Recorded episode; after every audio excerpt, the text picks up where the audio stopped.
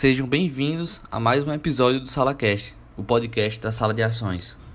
O nosso objetivo é realizar uma discussão sobre os setores da Bolsa de Valores por meio de um monitoramento de diversos ativos listados na B3, para verificar principalmente se existe uma correlação entre as notícias das empresas do setor em relação ao desempenho dos ativos e a variação do número de negócios.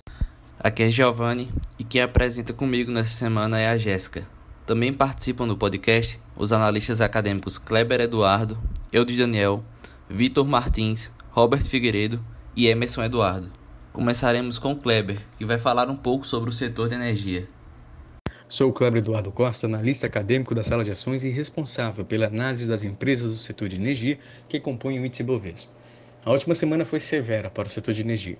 O setor caiu 5% durante a semana, levando o resultado mensal de outubro para menos 0,78% e despencando o anual para menos 18,47%. E para as notícias, durante a semana não houve uma alta sequer. A cotação de todas as companhias caiu e algumas notícias impactaram mais ainda algumas empresas do setor. Podemos citar, por exemplo, o anúncio do resultado do terceiro trimestre da Energias do Brasil. A companhia teve uma queda de 15,3% no lucro líquido. A empresa que fechou o último pregão da semana passada, dia 23, cotada a R$ 18,08, terminou a sexta-feira com suas ações ordinárias cotadas a 17. Já o número de negócios teve um aumento de 21,33%. Aparentemente, os investidores não quiseram manter posições durante o feriadão nos papéis das empresas do setor, dada a queda durante a semana. Kleber, qual a justificativa para esse movimento de queda no setor de energia? A bolsa, de modo geral, caiu fortemente nessa semana. Boa parte desse movimento está associado aos temores de uma nova onda da Covid-19. Países europeus já têm demonstrado um número do aumento de casos e providenciado medidas de isolamento social. Já no cenário brasileiro, alguns estados também têm apresentado uma alta na classificação do número de infectados. Medidas de isolamento social seriam, como o lockdown, por exemplo, devastadoras para o setor de energia. E como o mercado é movido por expectativas, essas não são nada boas. E é por isso que o mercado de energia sofreu um baque daqueles nessa semana. Eudes, como foi a performance do setor imobiliário?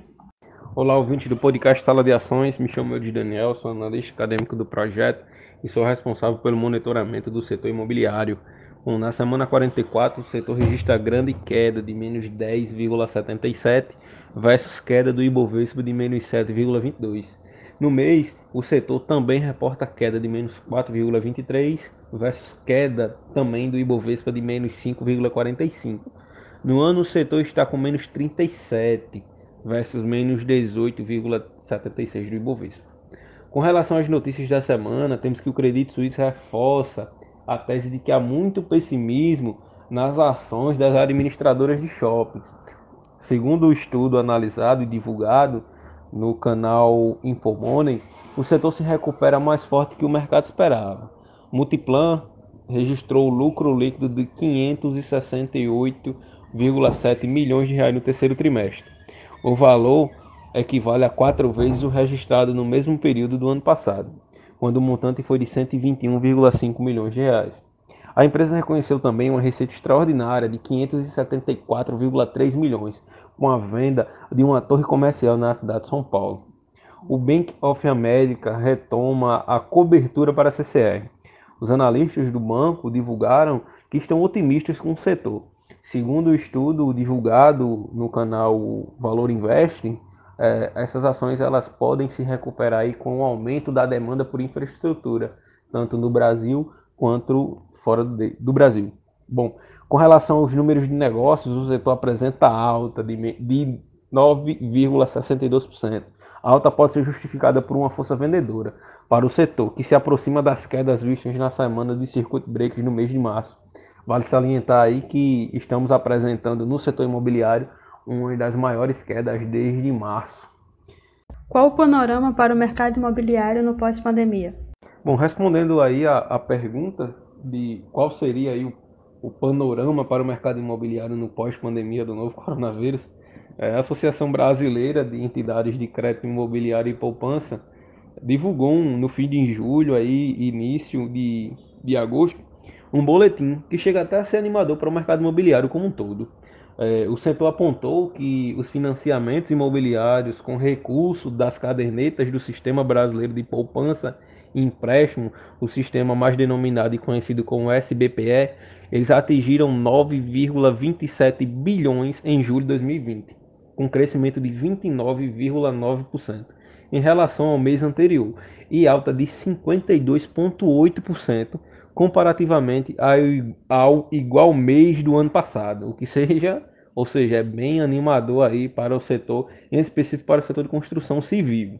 Ou seja, mesmo com a pandemia, a procura por financiamentos continuou crescendo, visto que esse estudo foi divulgado em julho.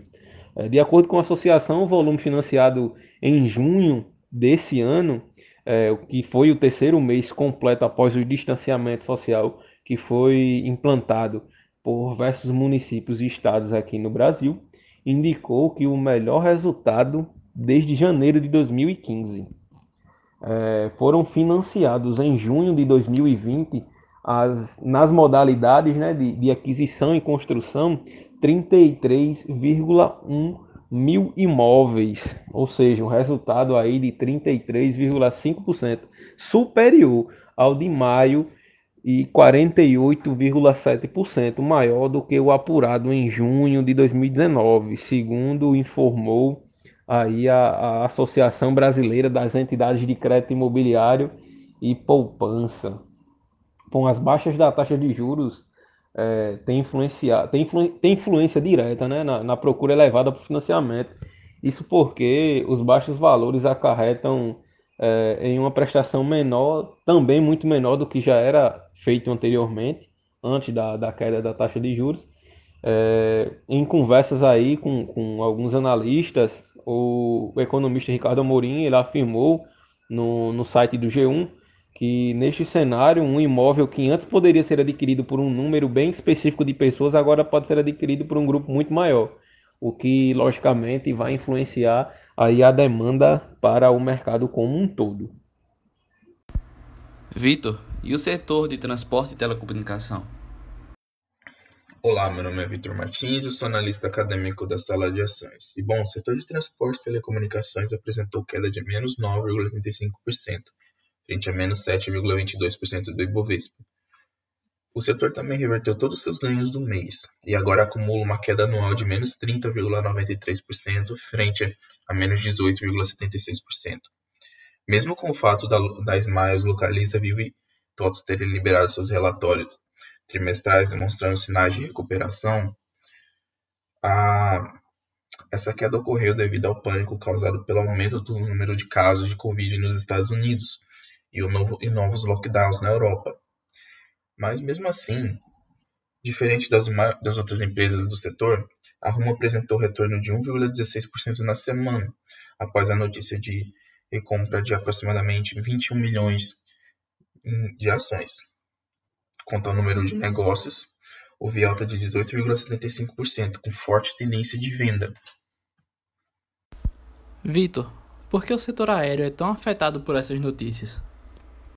Bom, essas notícias de lockdown e de aumento de casos pioram muito a expectativa para o setor de transporte aéreo, devido principalmente aos receios do, do, das companhias não terem mais acesso às rotas que tinham antes, e também afetar muito em sua recuperação. É um setor que gasta, que tem custos operacionais altíssimos, especialmente para deixar essas aeronaves paradas e de manutenção.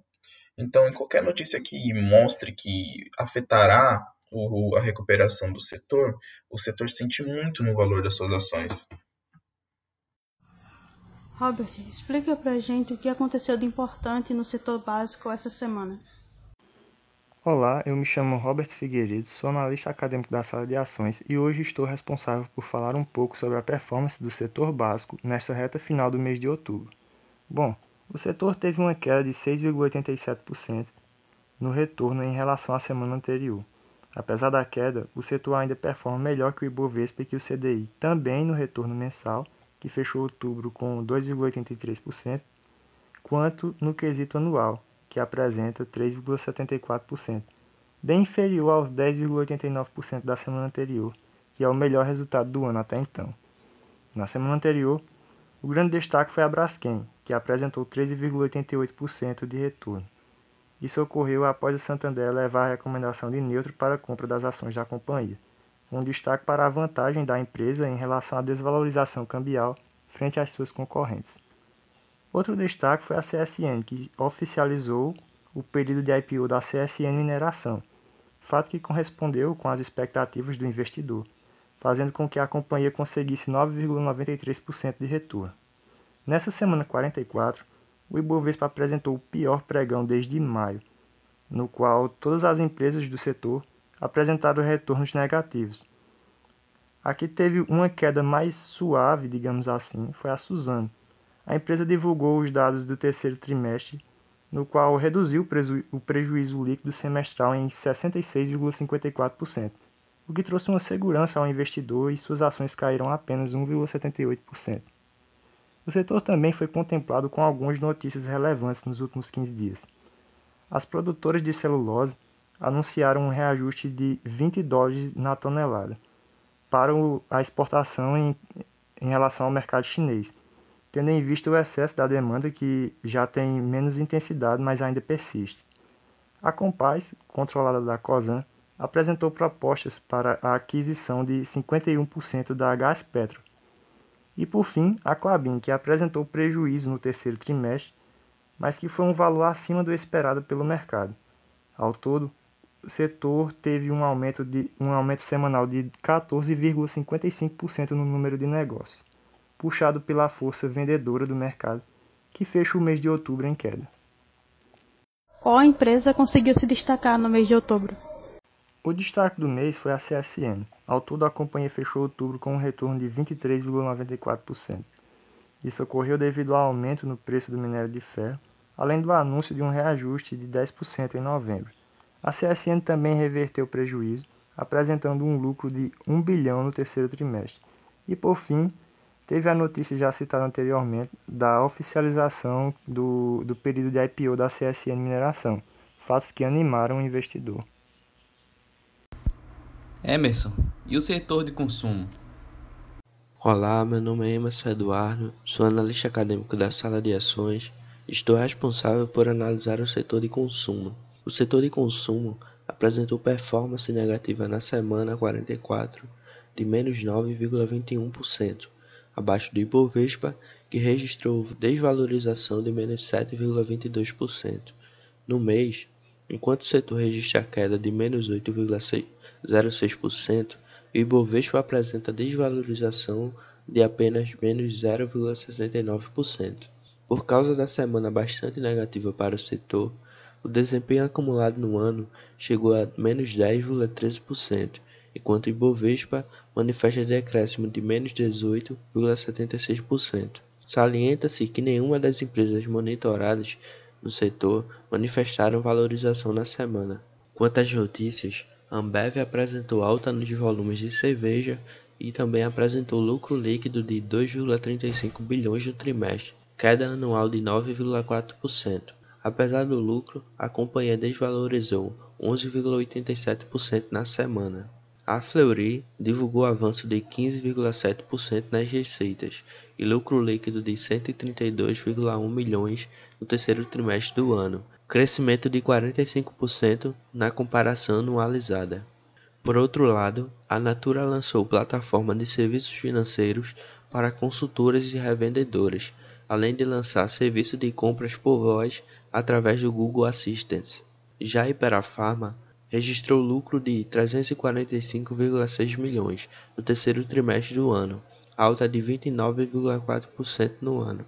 A Qualicorp que na semana anterior foi alvo de busca e apreensão pela Polícia Federal devido à investigação de sonegação tributária e evasão de dívidas, fechou a aquisição da carteira da Health, com cerca de 4,3 mil vidas.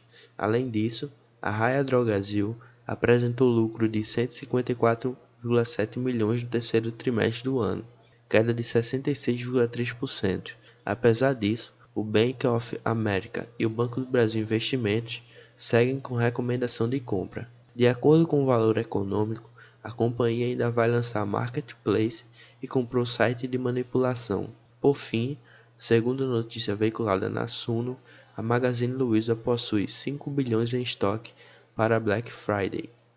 O setor de consumo tem sido sustentado pela performance de apenas seis empresas monitoradas. São elas Magazine Luiza, com performance de 106,45%, Via Varejo, com desempenho no ano de 53,63%, Marfrig, com valorização no ano de 38,25%, B2W, com crescimento de 19,69%, Natura, com valorização de 19,21%, e Raia com valorização anual de 7,75%. Destaca-se, entre elas, o desempenho das varejistas que conseguiram crescer fortemente sua atuação no varejo digital. Todas as outras companhias monitoradas registram desvalorização no desempenho acumulado no ano. Por fim, Vitor fala sobre a performance geral dos setores nessa semana. Bom, na performance geral, os setores acumularam queda de menos 7,86%, frente a menos 7,22% do Ibovespa, com apenas o setor básico com retorno positivo no mês e ano. Já a nossa performance top 5, composta pelas cinco melhores empresas de cada setor, baseados no princípio de Benjamin Graham, o resultado também foi de queda de menos 7,10%, e acumula uma queda, uma perda anual de menos 13,45%, frente a menos 18,76% do Ibovespa. Por fim, gostaria de agradecer mais uma vez aos nossos analistas pela apresentação dos setores e agradecer a você, ouvinte, por ter nos acompanhado no nosso episódio do SalaCast. O nosso episódio termina por aqui. Mais uma vez, muito obrigado e até a próxima. Vale relembrar que esse estudo tem a finalidade exclusivamente de aferição do aprendizado acadêmico e não se configura como recomendação de compra e ou venda de valores mobiliários. Para mais informações como essas, nos siga nas redes sociais e no nosso blog e acompanhe as perspectivas do mercado de capitais.